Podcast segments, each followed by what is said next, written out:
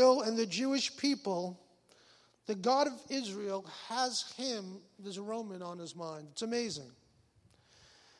It's pretty phenomenal when you think about it, when you think about the tensions of the day. Think of it so far. This man is of the wrong ethnicity, wearing the wrong clothing, is on the wrong side of the tracks.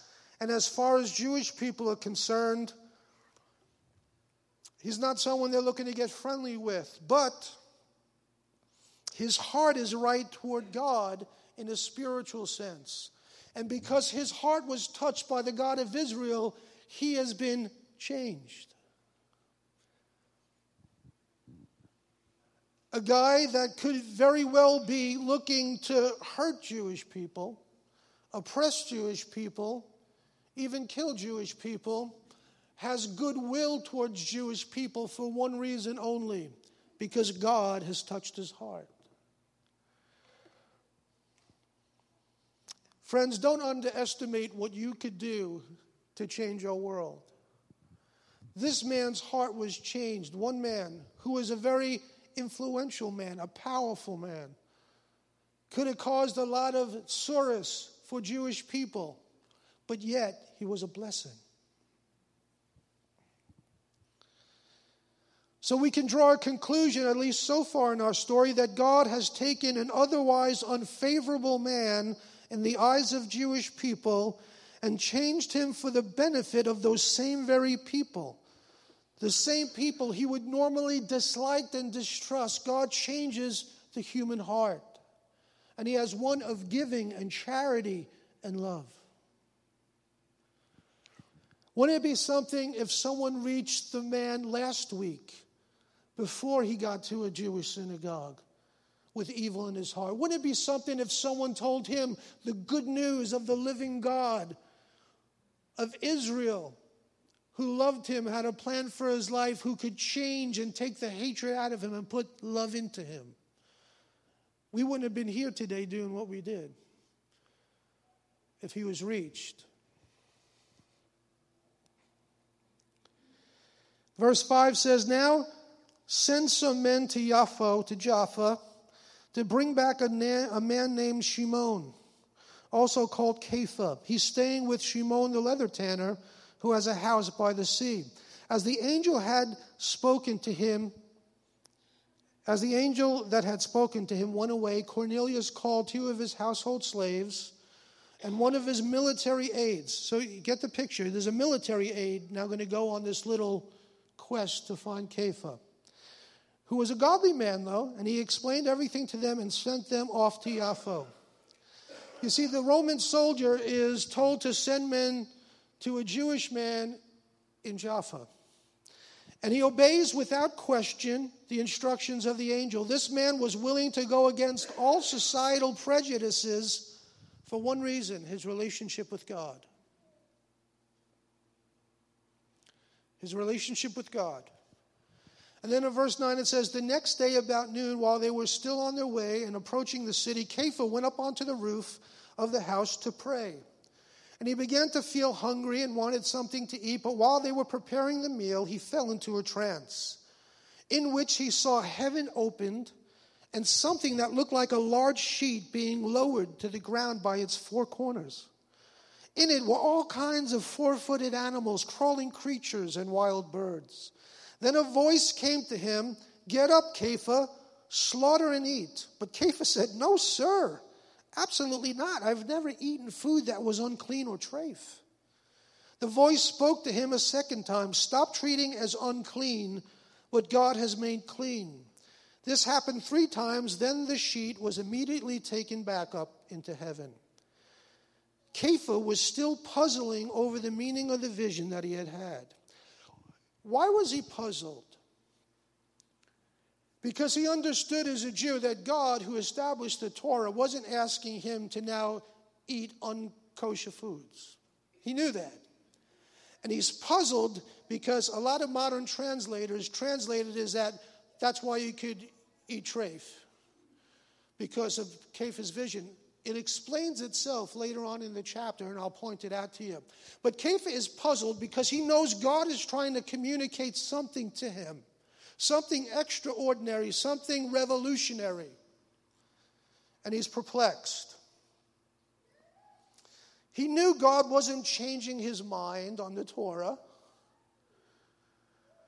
So he was trying to figure out what the meaning of the vision was which he does, like I said later out on the passage. To be clear, though, the vision was not saying that the kashrut, the kosher laws, were now null and void for the Jewish people. That's not what it says.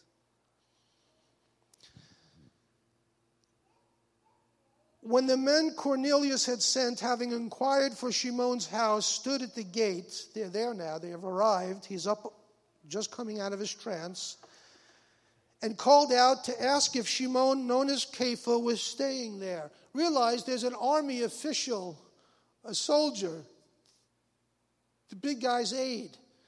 If you're a Jewish person of that day and you see a little contingent down looking for you, and one of them is the aide of a macher in the army, you're not exactly stoked. You're a little worried as to what's going to be going on here.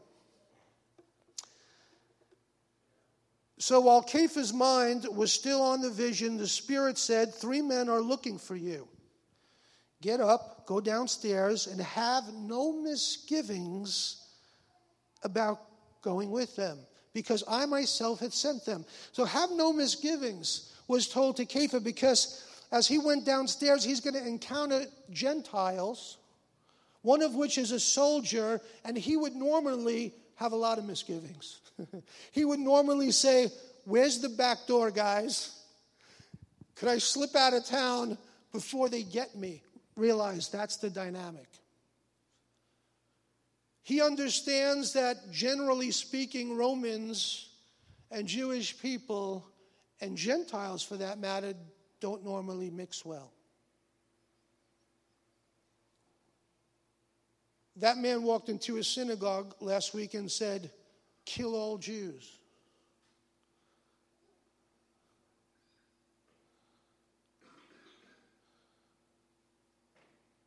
Because he had similar prejudices to this that were allowed to fester and grow.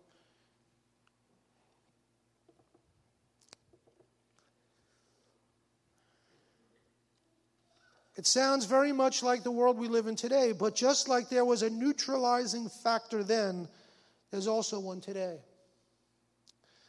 So Kepha went downstairs to the men that he would normally not want to encounter. You were looking for me? Here I am. What brings you here? They answered Cornelius. He's a Roman army officer. Gulp.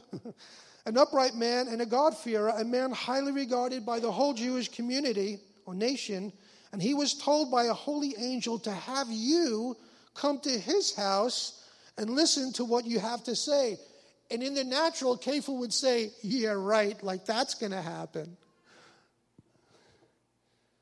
So Kepha, instead, because he heard from God, invites them in to be his guest. At this point, Kepha has no good reason to welcome these men except that God said so. He has no reason. Zero. Nothing in the natural, nothing happening in the society, nothing in the world that would have him welcome these three Gentiles into the house where he was staying, except God.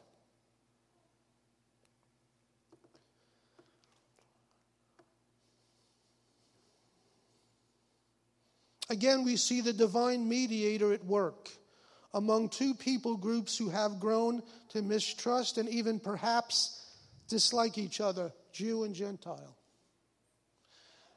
You know what's so funny about this? You realize we could, we could trace all the world's bias and hatred down to two groups. Because the Bible talks of two people groups, Jews and Gentiles, Jews and non Jews. What's going on in the Middle East is about Jews and Gentiles.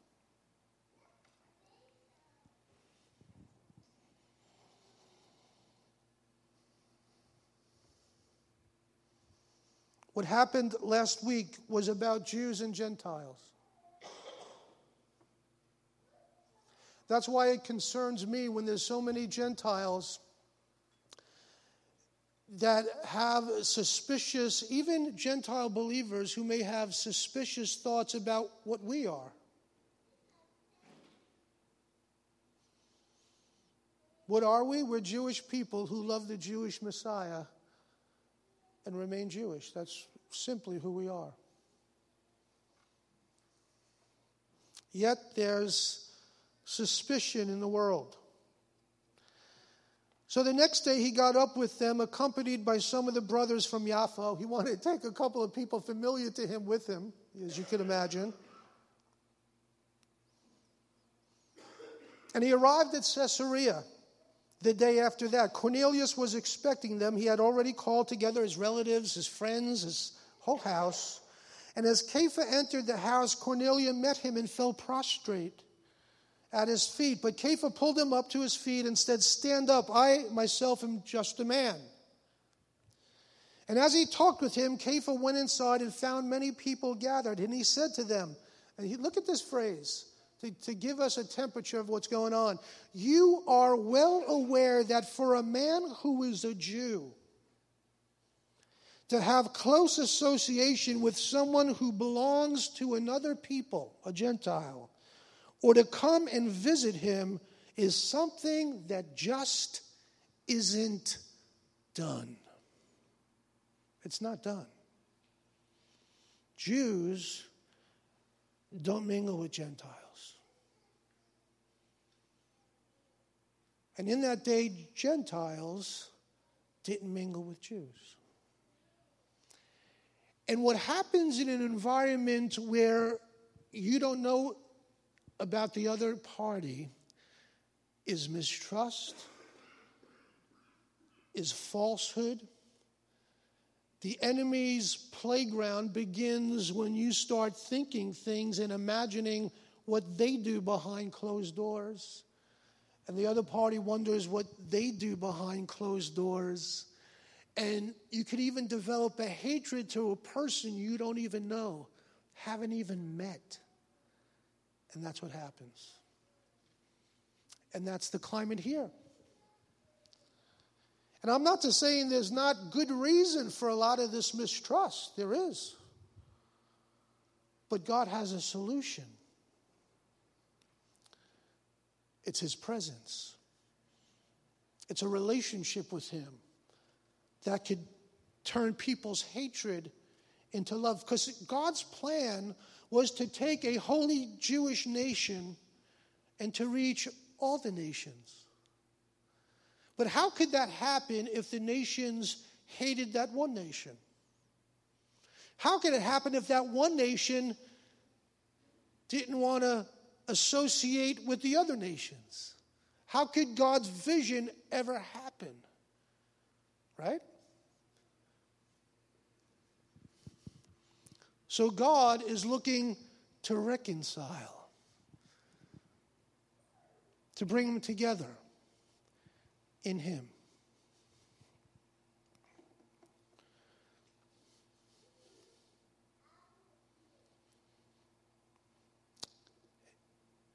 At one point, the Mishnah says straightforwardly the dwelling places of Gentiles are ritually unclean and realize the Mishnah, the Talmud, its formative years, it's codified in 200 CE, but right around this time in Kepha's day, all those philosophies, theologies would be floating around. He'd be well aware with the Jew not going into the house of a Gentile. It's unclean, it's not a place for me. Yet because God speaks to his heart and he has a relation, a real relationship with God, he says yes and he goes in and even jeopardizes his reputation, as we'll see later in Acts, right? 15. But look what Kepha says. But God has shown me not to call any person common or unclean. When did he show him that? In the vision. Kepha figured it out what God was doing. God showed him through that vision that would no doubt get his attention because he's a Jew, does not eat unclean foods or unclean animals. And God showed him in that vision not to call any person common or unclean. So when I was summoned, I came without raising any questions. Tell me then, why did you send for me? So here we have come to the crux of our story. We see here that God is the common denominator for peace and love between peoples. The God who created and formed the Jewish nation with the intent to use his beloved nation to redeem all nations of the earth. He's the common denominator. So here we have these two diametrically opposed peoples brought together by God. How could we heal the world that produced such an evil and violent act as last weekend? We could introduce people to the living God. I often say it, what you know what sometimes I'll be amongst other Jewish believers at events. I was at this one event where it was a large um, you know, we had booths. Everyone had a booth. There was a booth for all different sorts of ministries, and there was a, a big Muslim booth. And Jewish believers a little nervous about that. And I said, well, we shouldn't be nervous about that. We want Muslims to come to faith in the Messiah more than anybody. Why? Because when they come to faith in the Messiah and their heart is changed by the power of God, they no longer want to hurt Jewish people. That's a good thing. That's a real good thing. Because it is only by the power and the love of the living God does hatred become extracted from the human heart. As it was for Cornelius in our story, and as it was for Kepha. That hatred, that mistrust, that dislike, that animosity was removed because of God. Both men introduced to the living God. Both men drastically changed. Both men no longer wanting to do what they would normally be inclined to do, but rather do the exact opposite. Instead of pushing them away, wanted to draw them near. Because of God. Because of a changed heart, a changed life. Because both of these men had a relationship with the living God, they were both able to look past their fears and their prejudices and embrace one another. This is what our world needs today. You know, it sounds so simple. There's an old song that says, Yeshua is the answer for the world today. Above him there's no other. Yeshua is the way. Yeshua is the answer. It's so simple, it's almost naive. But this whole chapter in the book of Acts 10 is that very song fleshed out. Last week could have been avoided if that man was reached with the love of Yeshua.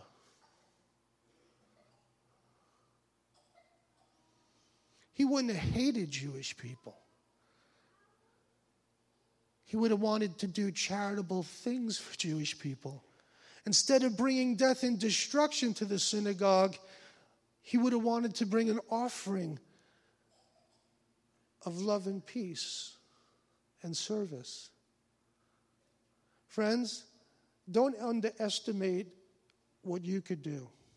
Who would, do you think the neighbors of this man would have thought, because don't we always hear that in these weird, bizarre, evil tragedies? And they interview the neighbor and they say, What about so and so?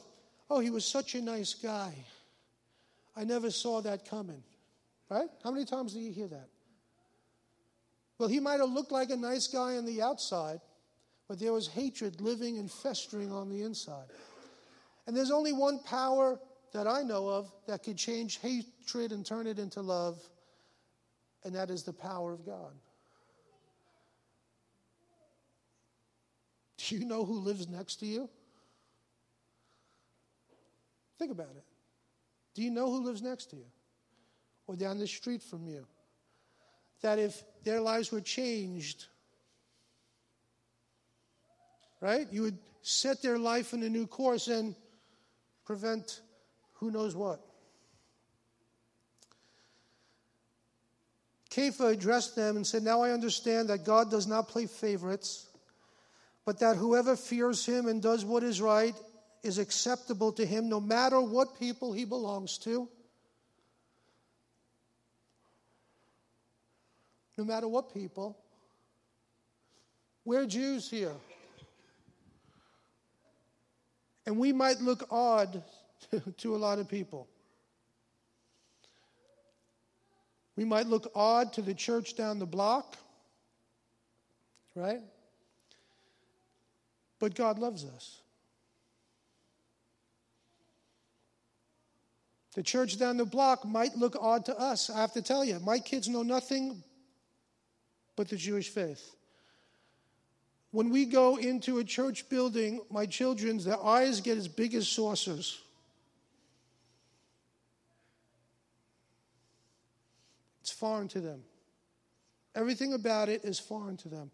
I remember once we walked into a Catholic church. My kids were freaked out. They were younger. Dad, what's that?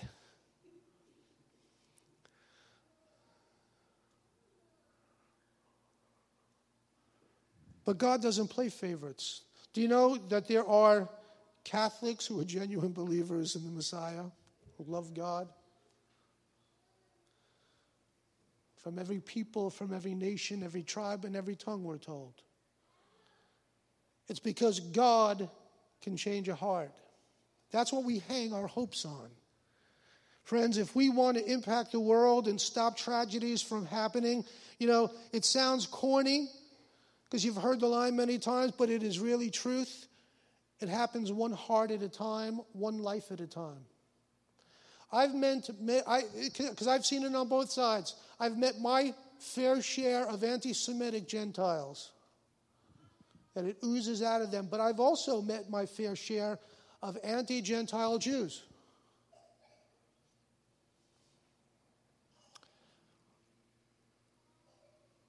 Neither one is correct, neither one is right. God changes hearts and puts love, say love, in us. Kepha then goes on to tell these Gentile people the good news. He tells them, and I proclaim to you today, and he proclaims four things, and I'm going to close with this that perhaps we could have as a takeaway that we could proclaim to other people. He proclaims, number one, that God announced peace to all men. Say, all men. Through Yeshua the Messiah, who is Lord of everything. He told these Gentile peoples, You can have peace in your heart because God has sent the Messiah, who's Lord of everything. Two, that Yeshua came in the power of God. How God anointed Yeshua from Nazareth with the Ruach HaKodesh and with power, and how Yeshua went about doing good and healing all the people oppressed by the adversary because God was with him that there's a God who not only could change a human heart, but that can cause good things to happen to humanity, fallen, broken humanity. That there's a God that we serve that's powerful, that can do things that we can't do. I want to tell you a quick testimony. Fred, Fred and Natalie, I saw them yesterday in the hospital. They're on the mend. Okay? Natalie's prognosis is really good. Fred eh, got this weird bite. They ended up lancing something on him. He was in the hospital. He's doing good. Ray Lynn with the feet is doing good. I got a call on uh, last Friday from one of my rabbi friends and said, I have bad news to share with you, Michael. My wife, they said that she has, likely has cancer on her, on her adrenal gland. I immediately said, let's believe God, let's pray. We, we uh, sent out prayer requests on the National Jewish Fellowship site and to all the people we were praying. And he just got back from yesterday. I got a text from him on the way back from the clinic. It's the famous clinic in, in Houston that, that deals specifically with cancer that there is no trace of cancer at all. That the things that they saw and the things, and they were totally wrong. It's not cancer, it's not there. And I can tell you that my friend was elated and relieved. And his wife said, because they were so sure that it was, that in a week's time, God turned around that whole diagnosis in a week's time. And his wife said, it's nothing short of a miracle of God. Want to know why? Because the God we serve is a miracle working God. Number three, that he and others, Kepha and others, we're the others.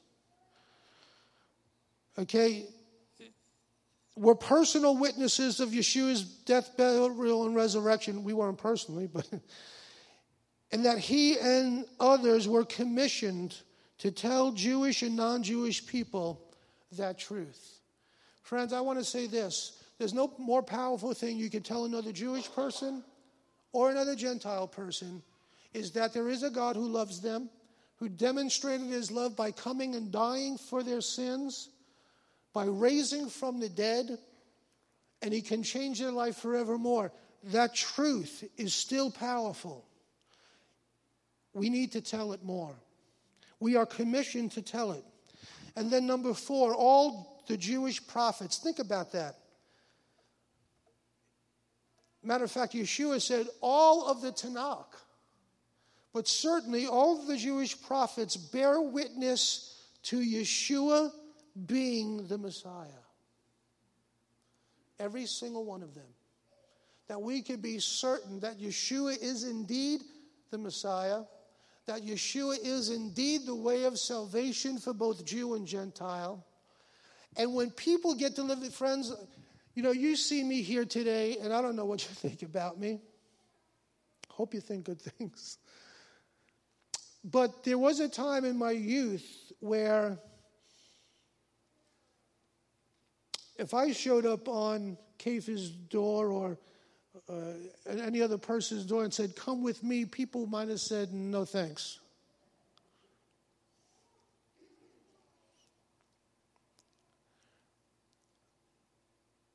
But God changed my heart.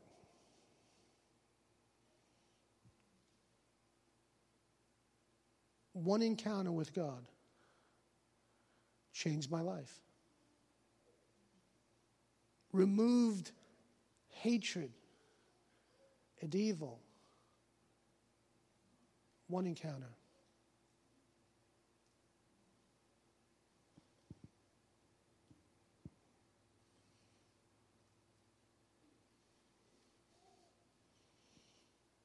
What can we do to prevent last week's to repeat it? How can we stop it from repeating itself?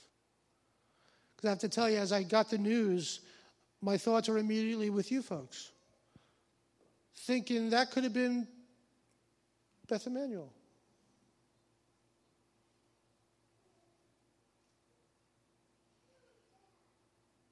But God, God can take those things that are even currently harboring in someone's heart and remove them. Wouldn't you like a second with someone if I told you that the words that you share with them could avoid a tragedy like last weekend. If they would just get a glimmer of hope that there is a God who loves them and can change their life. Friend, don't underestimate who you are. In conclusion, the solution is the love of God dwelling in the hearts of both Jew and Gentile. This genuine love can come to all people through a relationship with God from a sincere faith in Yeshua the Messiah. He is able to take people who would otherwise hate each other and want to do each other harm and bring them together in love and in harmony. He's able to do it. That's why, you know, I love the Messianic community because, you know, usually what happens in the church setting, it's a, a room full of Gentiles from all nations, which is cool, and like one Jew, the token Jew in the place. We're here, it's more like 50 50 Jewish people and non Jewish people who come together every week in harmony. And I, I, see how you interact with each other and love each other and love God and serve each other and serve this community and serve our neighborhood and so on and so forth. It's a beautiful picture of what God intended all along. If you're in this room and you've never said yes to Yeshua, I want to tell you, it's the best thing you could ever do. He'll change your life. If you have any animosity towards Jewish people, I want to encourage you to go to God with that. It's not of God. And God could take that animosity and hatred out of you. And if you're a Jewish person in this room and you have animosity toward a Gentile, I want to say that God could take that out of you. Where we could truly love the nations as God does, because He created them all, and want to see them in the kingdom of light. If you've never prayed to receive Yeshua, just pray this simple prayer after me Lord Yeshua, say it together Lord Yeshua, forgive me of my sins of my crimes against heaven. I repent of them, all of them. In your mercy, forgive me, and I accept Yeshua as my Messiah, as my Savior and King into my heart and life, and I'll live for Him all my days. Amen. If you said that and meant it, God will change your life.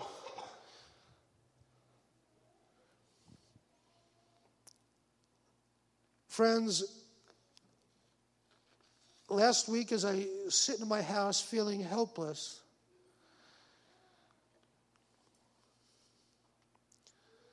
I said to myself, What could I do? This week I stand before you, although with a heavy heart, I stand before you hopeful. Because God is speaking to us and saying, You can change the course of your society. Just like Kepha did, just like Cornelius did, and that turned out pretty darn good for a lot of people because of these two men's willingness to go to God with their prejudices and hatred. Amen? Stand on our feet. I'm going to ask Moshe to come.